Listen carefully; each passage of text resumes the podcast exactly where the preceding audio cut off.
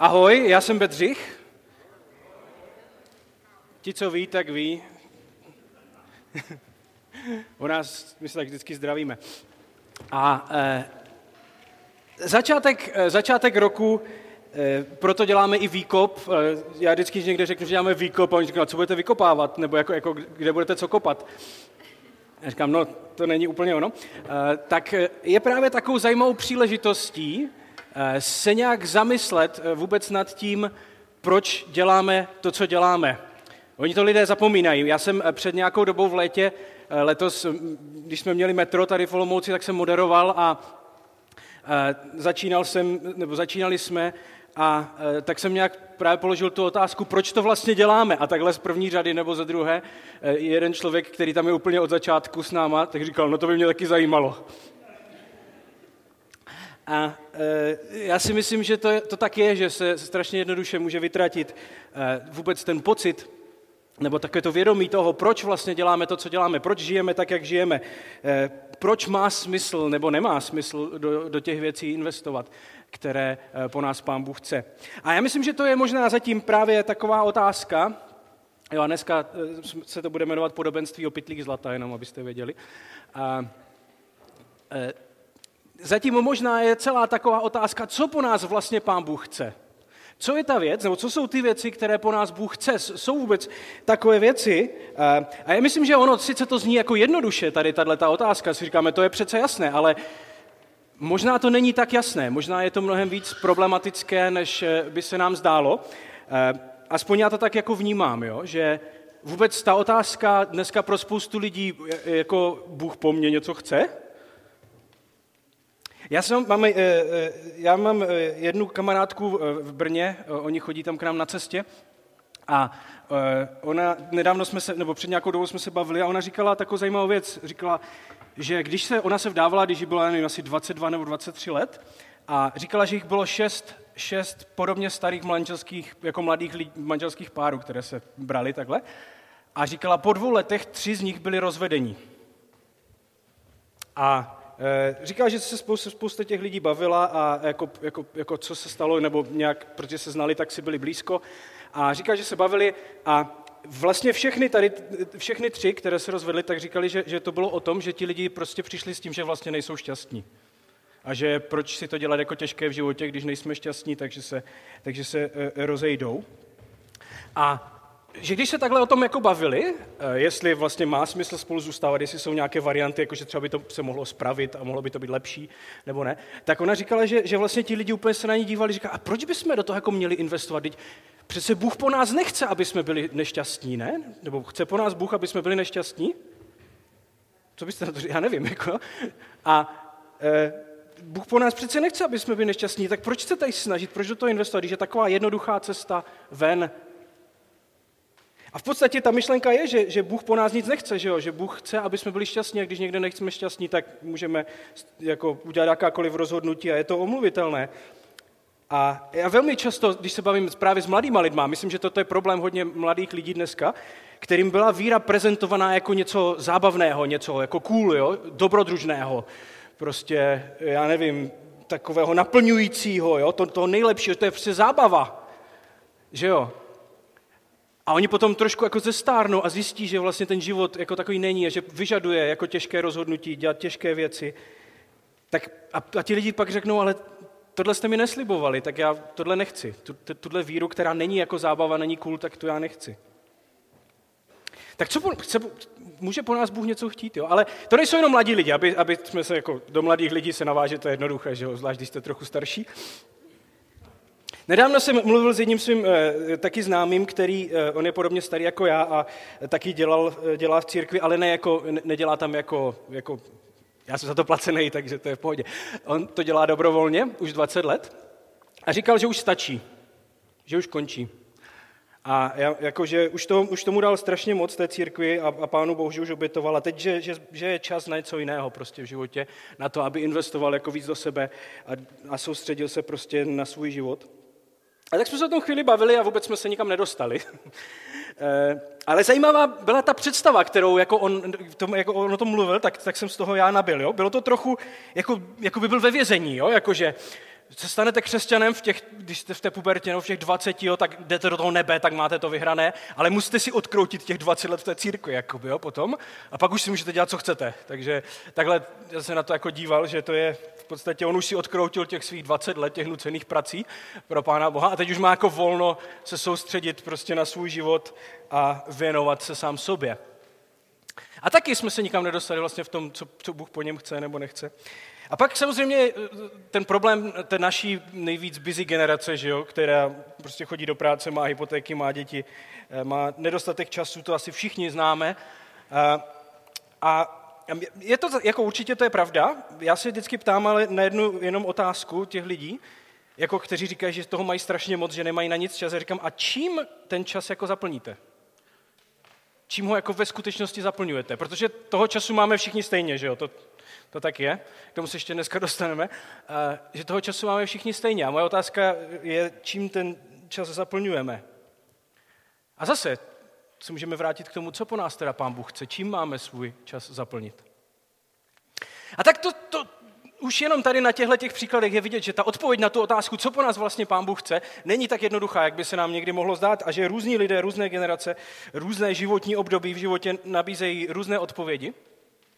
A e, moje, my, my tady na metru v Olomouci teďka začínáme takovou sérii e, na podzim o, e, na, na Ježíšova podobenství z, z Nového zákona, což jsou takové ty krátké příběhy, které že Ježíš povídal.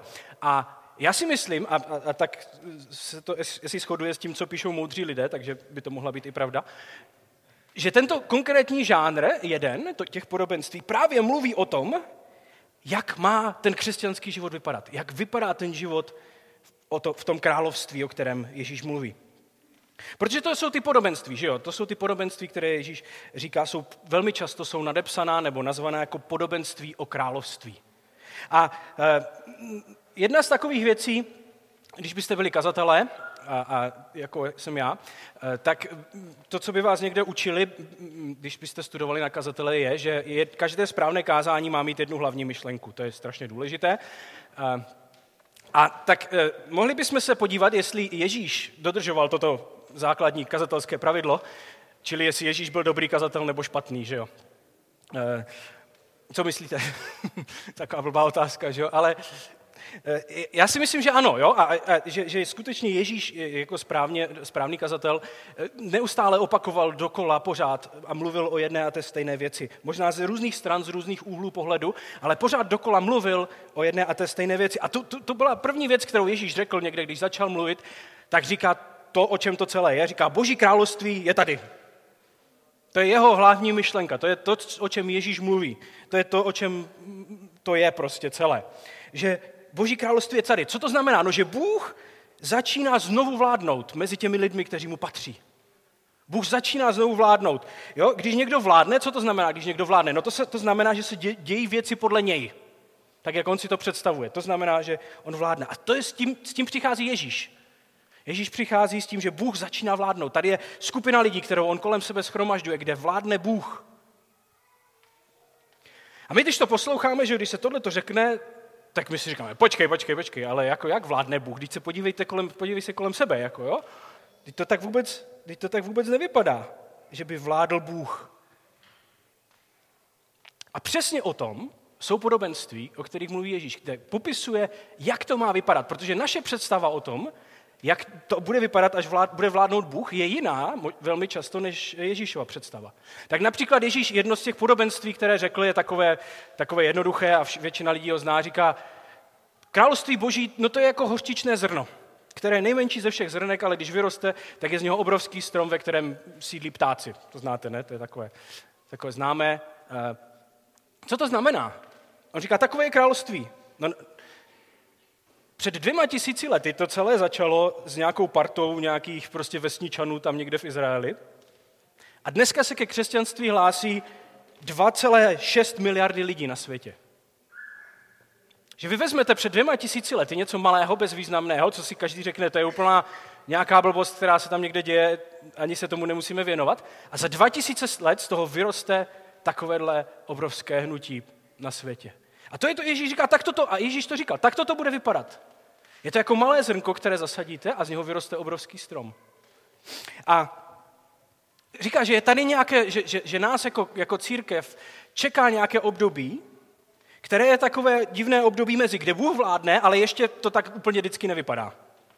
A to je to období, ve kterém žijeme. To je to období, které vytváří v našich životech zmatek, že jo, eh, toho, co vlastně, kdy se vlastně orientujeme v tom, co Bůh po nás chce, musíme na to přijít.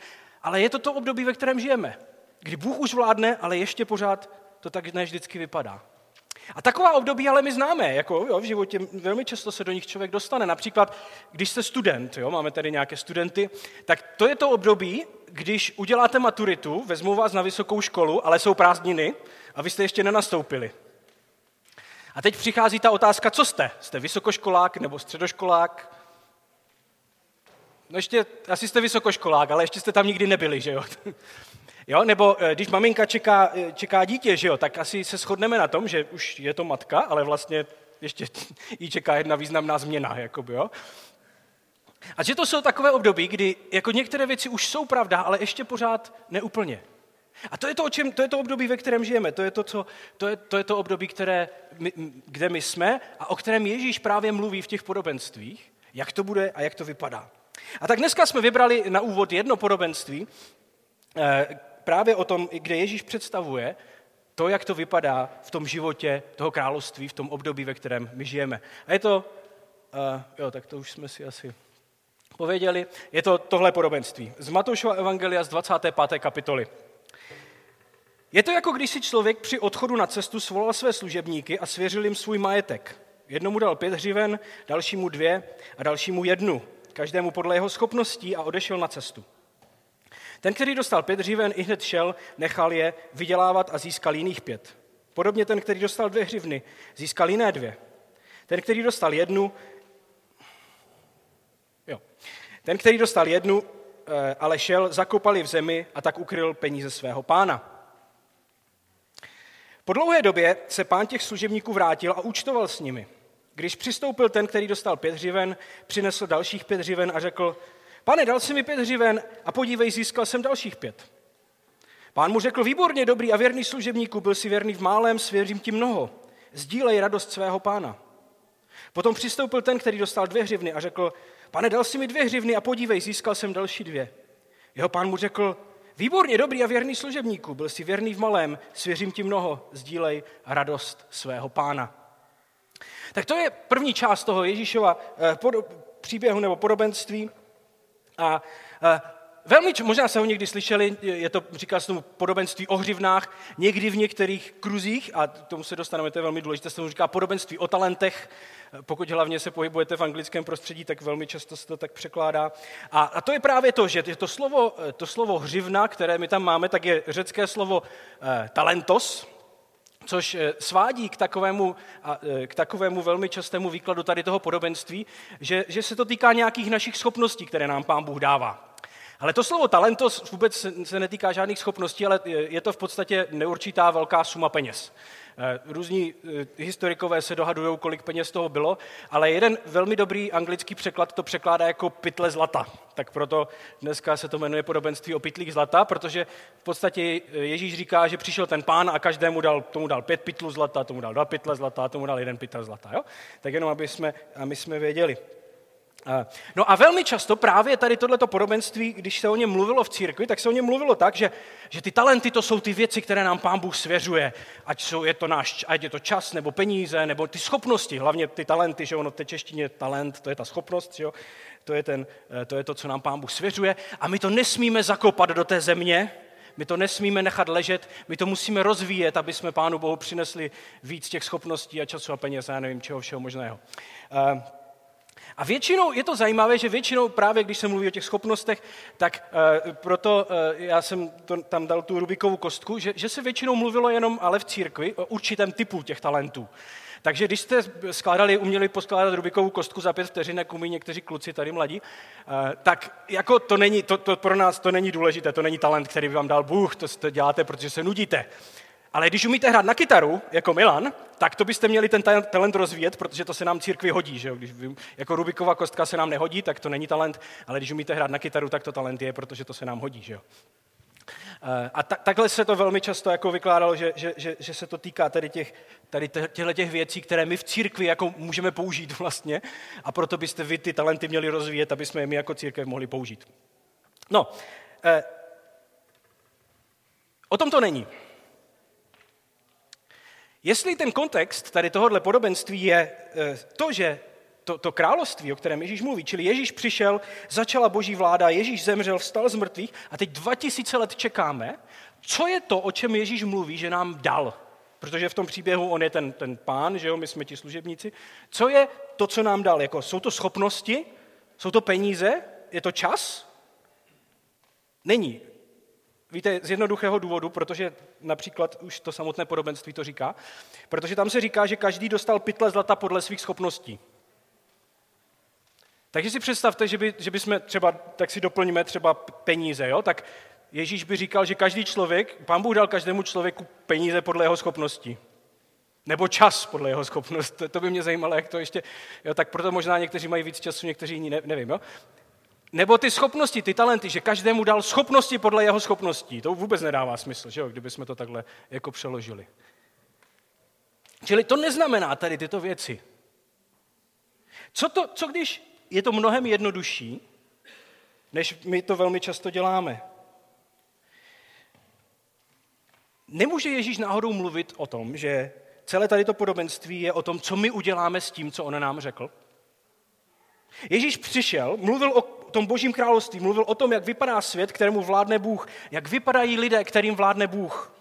A uváděl spoustu příkladů. Říkal, představte si svět, kde si lidé odpouštějí. Zažili jste někdy setkání s člověkem, který nebyl schopný odpustit?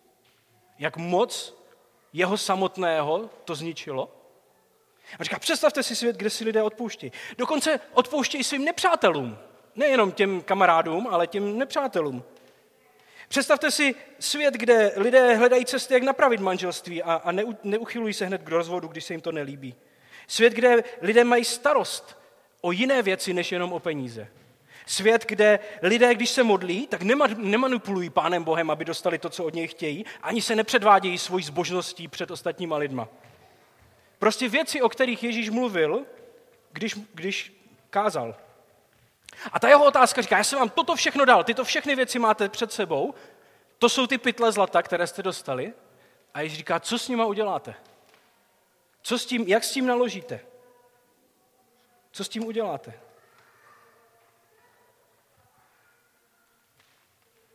Tam jsou dvě takové možná věci, které je potřeba, eh, potřeba k tomu asi říct. Ta první z nich je, že Bůh od nás skutečně od každého něco očekává.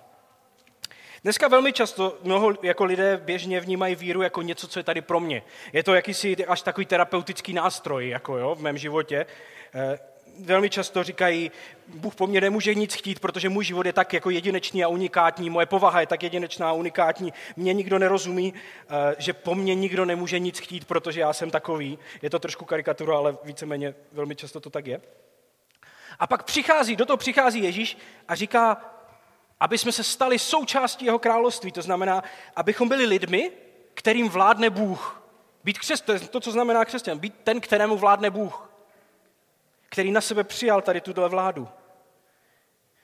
A když se dobrovolně, já, rozho- já se dobrovolně rozhodnu, že se stanu křesťanem, že se stanu člověkem, kterému vládne Bůh, je to tak nepředstavitelné a nesmyslné očekávat, že Bůh bude mít nějaká očekávání ode mě? Že po mně bude něco chtít? Já si myslím, že ne. Já chodím skoro každé ráno do posilovny, a to vždycky musí zaznít v kázáních, aby byly správné. to je ta hlavní myšlenka. A je jako divné očekávat od lidí, kteří vejdou do té tělocvičny, že tam budou cvičit? Jako není úplně, že jo? To se tak jako čeká, že jo? Když tam už člověk přijde. Nebo když se zapíšete do šachového klubu, je tak jako nepředstavitelné, že budete hrát šachy. Jako není, že jo? Mně to přijde až divné, že se to musí jako říct, jo, ale vlastně ne, není to tak divné, ale moje zkušenost říká, že je potřeba to říct, že Bůh má od každého člověka očekávání od každého člověka, který ho chce následovat, má očekávání. A to je první věc, kterou je potřeba říct. A pak je, druho, pak je potřeba říct druhou věc, zároveň s tím. A to je, že podle našich možností. Je to velmi kontroverzní myšlenka, ale já ji stejně řeknu, že Pán Bůh nemá od každého z nás stejná očekávání. Že ten, ten, ten příběh, v tom příběhu je Bůh popsaný jako Bůh, který nás zná. Jo? On dává každému z těch svých služebníků tu, tu, tu zodpovědnost, nebo ten, těch pytlů zlata, podle jeho schopností. Čili on ví, komu, on ví, co komu může svěřit a on ví, co komu může dát. Bůh, který ví, co po nás může chtít. Bůh nechce po všech stejně. A pro některé lidi je to těžké to přijmout, ale je to, je, je, nebo si to připustit, je to tak. A my potom, a, a to, proč je to důležité říct, je, že my máme tendenci posuzovat lidi kolem sebe podle svých silných stránek. To je největší tendence naše jako lidská, že jo? Takže v našich uh, církevních nebo majákových kruzích ty schopnosti, kde jsme dobří a to, co se cení, je pracovitost, obětavost, vysoké nasazení, schopnost nějak jako řídit lidi. Tak, to, to jsou ty, to, tak se pozná ten dospělý křesťan. Že jo? Pak jsou jiné kruhy, jo, kde, eh, kde je to o, o tom, že se zase víc modlíte a nebo jdete do ulic a tam mluvíte s lidmi o Bohu a tady podle těch věcí, o které nikdo z nás nedělá, že jo? protože je neumíme a přijdou nám divné. Ale jsou lidé, kteří to mají a ty ti se dívají na nás a říkají, vy, to, to, vy jste, co jste to za křesťany, když tohle neděláte. A my se díváme na ně a říká, co jste to za křesťany, když si neumíte pořídit kalendář. Jako, jo? Protože my máme tu tendenci posuzovat lidi podle svých silných stránek, tak potřebujeme zase slyšet tohle. Že, lidé, že pán Bůh očekává od lidí věci podle jejich možností. K nám, k nám do posilovny několikrát týdně chodí, chodí jeden člověk, který, on je velmi jako fyzicky postižený, jako až, až jako znetvořený v podstatě, ale chodí tam několikrát týdně, chodí cvičit a je to zajímavé, protože on vždycky, když přijde, on cvičí s, jednou trenérkou a ona musí nachystat prostě úplně jako věci speciální pro něj, protože on by nebyl schopný jako nic vlastně z toho, co normálně lidi tam dělají, dělat. A je to zajímavé, že kdyby to kdokoliv z nás tam přišel a chtěl tohle dělat, tak by to bylo směšné. Ale pro něj to dává smysl. Pro něj to dává smysl.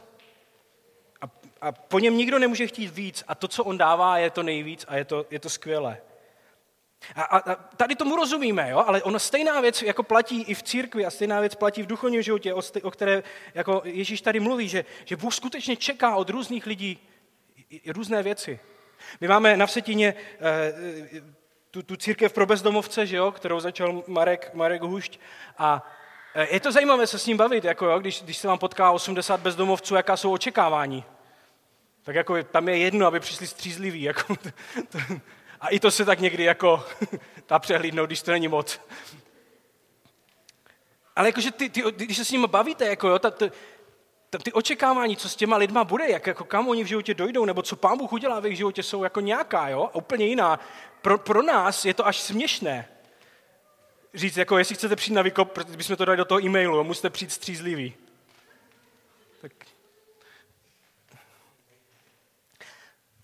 Že pán Bůh chce po různých lidech různé věci. A tohle to se musí nějak držet v rovnováze, že Bůh má od nás očekávání podle našich schopností. Velmi často problém v církvi je, že špatní lidé slyší špatnou část této myšlenky. Takže ti, kteří to mají všechno srovnané a mají vysoká očekávání od ostatních, tak drcají do toho vedle. Slyšíš, poslouchej, máš si to všechno dát dohromady v životě, jo? poslouchej ho. A pak zase ti druzí, že jo, kteří mají pocit, že, po nich, že, že vlastně nic nemůž, po nich Bůh nic nechce, tak říkají, no vidíte, já vám to říkám, prostě pán Bůh má ode mě ty očekávání jsou hrozně nízké, které ode mě má. A pak jsou ti lidé, kteří to potřebují slyšet a ti tady vůbec nejsou hlavně, jakože ti nezvládli přijít dneska. Takže eh, tady tyto dvě věci je potřeba držet pohroma, eh, v nějakém napětí. Že pán Bůh po každém z nás něco chce, ale podle našich schopností. A z toho, eh, z toho možná plyne jedna taková otázka, kterou si vlastně můžeme položit, a to je, a proč vůbec po nás Bůh něco chce? Jako, pro, proč, po, proč nás nenechá být, jako, jo? A, tak to tam odžijte a pak uvidíme. Jeden z takových typických přístupů a, eh, jako tady k této otázce je, to neřeš. Důležité je poslouchat. Já jsem v tom trochu, jako eh, v těch 90. letech to byl takový populární postoj, že prostě vy nepotřebujeme rozumět tomu, co po nás Bůh, jako proč po nás Bůh některé věci chce, důležité poslouchat. Což mě nikdy nestačilo, nevím jak vám, a, a rozhodně už to nefunguje dneska, jako, že když přijdete za každým, komu je jako 30 a méně a řeknete mu, že má něco dělat, ale že mu neřeknete proč, tak tomu si, nevím, jako jestli potkáme takového člověka, který by něco takového dělal. Že? A mně se ani nezdá, že v Bibli by Bůh takhle jako s lidma jednal, jo? jako slepě, že, že by ti lidé, že by prostě jenom říkal, dělejte to, co vám říkám a vůbec se nezeptejte. Tak to není. Proč po nás Bůh něco chce? Ten, ten důvod není řečený přímo v tom, v tom podobenství, ale já si myslím, že ho tam můžeme vysledovat. Jo? Že my tam máme toho, máme tam toho uh, majitele, který je tam nějakým způsobem popsaný. On je někdo, kdo důvěřuje těm služebníkům, on jim svěřuje svůj majetek, že jo? On jim dává svůj majetek. On jim dává, potom když to celé skončí, tak on jim dává ještě víc, než jim dal na začátku. A ještě jedna je tam taková charakteristika, že on je zve, aby se spolu s ním radovali. Tak je tam popsaný ten, ten majitel. A pak, eh, pak je tam reakce těch prvních dvou, eh, těch, o kterých jsme četli, těch služebníků, kdy oni jsou rádi. Jo, to, to, to je, že jo, on se vrátí a oni říkají, podívej, co jsme, dívej, ty jsi mi dal pět, ale tady mám dalších pět, to je super, že jo. Jako ten říkal, já jsem dal další, další dvě. A tam je vidět, že, že tomu majiteli nejde, že tomu majiteli nejde o to, kolik mu přinesem. On neříká tomu s těma dvěma, říká, jako dvě jsou dobrý, ale dívej, tady ten s těma pěti, prostě to bylo jako lepší, že jo. Tak to nebylo. A kdy je tam nějaká radost, je tam nějaká štědrost a zároveň je tam nějaký růst a posun v životech těch lidí. O čem to je? Co, co, co si z toho můžeme odnést pro to, co po nás Bůh chce? Že, a já si myslím, že to je toto, že následovat Ježíše a dělat to, to, o čem mluví, tak přináší dobré věci. Přináší dobré věci do našeho života a přináší to dobré věci do tohohle světa. Ježíšova představa o tom, jak mají jeho lidé žít, tak dělá lepší svět. A zároveň následovat Ježíše z nás dělá lepší lidi. Lidi, kteří jsou víc podobní jemu a víc podobní tomu, jak si Bůh představuje člověka. Já neznám lidi, kteří by vzali tohleto vážně, to, co Ježíš říká, a byli by horšími lidmi. Lidé, kteří se obětují pro ostatní, kteří odpouští, kteří pomáhají těm, kteří si to nezaslouží, kteří jsou poctiví, kteří nezneužívají ostatní lidi. Že když potkáte takovéhle lidi, tak je to radost být s nima. A, jejich, a svět kolem nich je lepším světem. A taky v církvi, že jo, my jsme to zažili na Setině eh, loni s, s ukrajinskýma uprchlíkama, kdy jsme mohli, tam strašně moc lidí dalo jako neuvěřitelné množství energie k tomu, aby prostě pomáhali ukrajinským uprchlíkům. Nebo napříč, tady jste slyšeli ty příběhy toho, co, co různí lidé na majáku, ale i v jiných zborech dělají. To je úžasné. Takoví lidé potom dělají svět lepším místem. Místem, které víc odpovídá té boží představě o světě. A je vidět, že tihle dva v tom příběhu, ti služebníci, tomu rozumí. Každý udělal, co bylo v jeho možnostech a nakonec se všichni společně radují. To je jako úžasná představa, ne? Není to, není to představa, ke které se dají zvát další lidé. A říct jim, pojďte se přidat k něčemu takovému. Tak já jsem se pokusil to, protože každé správné kázání má mít jednu hlavní myšlenku. Tak já jsem se to pokusil schrnout takto, že to, co po nás Bůh chce, má nakonec zvést k nejlepší podobě každého z nás i celého světa. Proto po nás Bůh něco chce.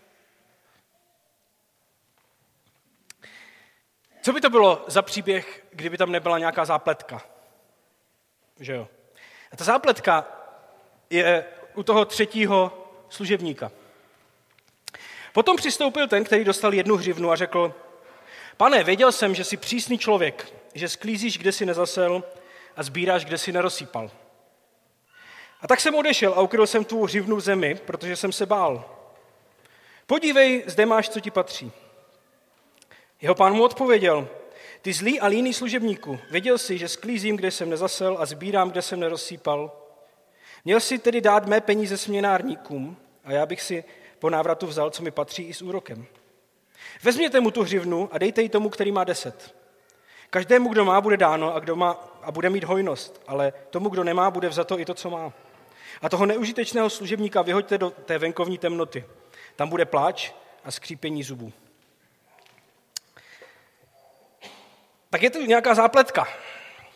A je zajímavé, když čteme ten příběh o tom třetím služebníkovi, tak už od začátku je tam něco špatně.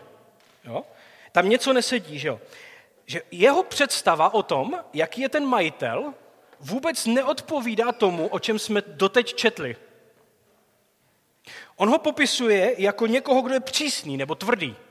Jako někoho, kdo bere, co mu nepatří. Ale ten obraz, který tam je prezentovaný až doteď o tom majiteli, je úplně jiný. Že jo? Je tady majitel, který svěřuje svůj poklad těm služebníkům, který jim dává víc, než měli předtím, který je zve, aby se podíleli na té radosti, kterou on má. To jsou úplně dvě odlišné představy o tom, kdo to je. A já myslím, že to je ta, ta, ta druhá důležitá věc, kterou je potřeba si dneska k tomu říct, a to je tahle, že naše představy o tom, kdo je Bůh, tak velmi ovlivňují náš život a určují náš život. Proto je důležité se zabývat teologií a Biblí a přemýšlet o ní. Není, není to proto, že jako u vstupu do nebe bude test, jako jo? Když tam přijdete, tam ten Petr prostě bude mít jako teďka ABCD, jakoby jo, a teďka, když odpovíte na tři z pěti špatně, tak jdete do pekla. Jako tak to nebude. Ten důvod je, protože naše představa o tom, kdo je Bůh a jaký je, tak ovlivňuje náš život. Jeden můj, jeden můj uh, uh, oblíbený kazatel americký to vyjádřil takovouto větou. Říkal, když budete mít naštvaného Boha, budete mít naštvané lidi. A je to tak. Uh, a to, že, že, že různé představy o Bohu ovlivňují náš život, tak je pravda. Já jsem to zažil mnohokrát při rozhovorech s lidmi, ale nedávno s jedním mladým člověkem jsem se bavil, který odešel z církve. A bylo to zajímavé, když jsme se spolu bavili, protože on jako si vytvořil představu Boha, kde vzal jako všechny ty různé možné nejhorší karikatury, které můžete jako najít a vytvořil si nějakou představu o tom, jaký Bůh je. A spousta, jako tam byly legitimní otázky, že on říká, já nemůžu věřit Boha, který nechává zabíjet malé děti, nutí znásilněné ženy, aby se provdali za člověka, kterým to udělal, uh, utopí celou zem a všechny ty ostatní starozákonní příběhy. Že jo? A já říkám, já taky ne. Protože na to existuje nějaká odpověď. A on říká, ne, ne, ne, takový je Bůh. A já říkám, není. Ale nedomluvili jsme se. A to vysvětlení je v tomto, že moje představa o tom, jaký je Bůh, určuje můj život. A já chápu, že pokud my vidíme Boha jako tvrdého pána, který bere, co mu nepatří a nemá žádný důvod, tak, tak nemá žádný důvod pro něj žít. Já nechci žít pro takového Boha. Maximální důvod, který najdeme pro to, proč žít pro takového Boha, je strach. Což jako nefunguje.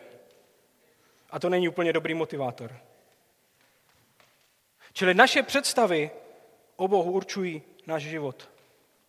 Čili to, co po nás Bůh chce, nakonec má vést k nejlepší podobě každého z nás. já jsem eh, připravil takové čtyři otázky, o kterých můžeme přemýšlet, až budete mít chvíli. Jestli víme, že od nás Bůh něco čeká, Jestli jsme schopni jako žít s tím, že, že víra není jenom nějaká forma terapie, ale je to nějaká výzva pro náš život. Pak je druhá otázka, jaké jsou moje možnosti? Jo? A možná taky, jaké jsou možnosti lidí kolem mě. teda. Uh, jestli jsme si schopni uvědomit a žít s tím, že Bůh čeká možná ode mě něco jiného, než od toho vedle mě. A že to je v pořádku. Třetí je, jaký, jaký obraz Boha máme. Kdo je Bůh? Je to někdo, komu jde o naše dobro, kdo stojí na naší straně, kdo má, nám dává dobré věci a chce nám dát ještě víc. Kdo nás zve k tomu, aby jsme se s ním radovali. Nebo je to ten tvrďas, který bere, co mu nepatří, který hledá, kde nás nachytat a kde, který nám chce šlápnout na krk. A potom samozřejmě, jaký je obraz, který nabízíme lidem kolem nás. Jaký je obraz? Jsme schopni lidi zvát k tomu nejlepšímu. Velmi často je pro nás problém zvát lidi ke křesťanství a k tomu, aby s náma následovali Ježíše, protože máme špatný důvod. Ale za mě tohle je ten nejlepší důvod, který můžeme mít. Když, jsme, když jsem moderoval to metro tehdy a někdo se zeptal, proč to vlastně děláme, víte, co jsem jim řekl? Pro mě to je jako úžasný obraz toho, proč vlastně dělat církev a proč jsme křesťané. Já rád dělám svatby. Taková oblíbená věc, je to lepší než pohřby, ono někdy sice se říká, že ne, ale je to pravda. A e, já dělám svatby pro všech, jako pro, pro kohokoliv, kdo chce. teda je to nějak omezené ještě pořád zatím, e, jakože musí třeba jiného pohlaví, ale e, to jsem nechtěl říct. Ale nějak jsem se do toho zamotal. Ale prostě rád dělám ty svatby. A teďka velmi často uh, jsou lidé, kteří uh, že jo, nikdy nebyli v církvi, a přijdou, že by chtěli svatbu. Tak já říkám, jasně, jak byste si to představovali, tak to spolu vymyslíme, jak to bude vypadat. A pak jsme na té svatbě. A já tam vždycky říkám to stejné, protože se mi to nechce vymýšlet, že jo? A oni to nikdy neslyšeli, takže proč, proč ne? A vždycky jim říkám a popisuji jim tu představu toho manželství, jak to v tom ideálním případě může vypadat.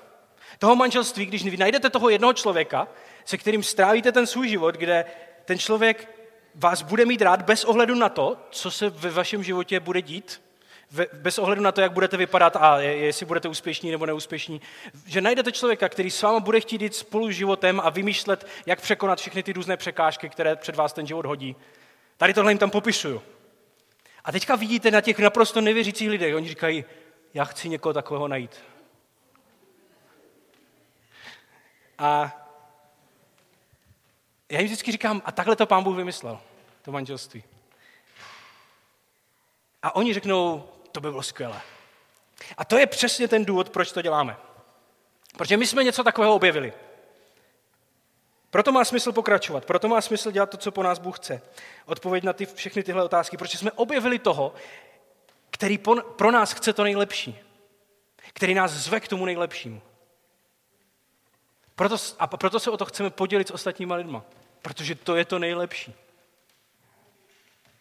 Proto má smysl pokračovat, proto má smysl začít další rok, proto má smysl si upravit kalendář a já nevím, co všechno, proto, aby jsme to tam všechno dostali. Proto to má smysl. Protože Bůh je takový. Pane Bože, děkujeme za to, jaký jsi, děkujeme za to, jak se nám ukazuješ v Bibli, v těch příbězích, a že tomu můžeme věřit a proto, proto můžeme žít, pane. Prosím, aby ten, ten další rok, který je před náma, byl tady o tom, že zveme lidi k tomu nejlepšímu, co může být.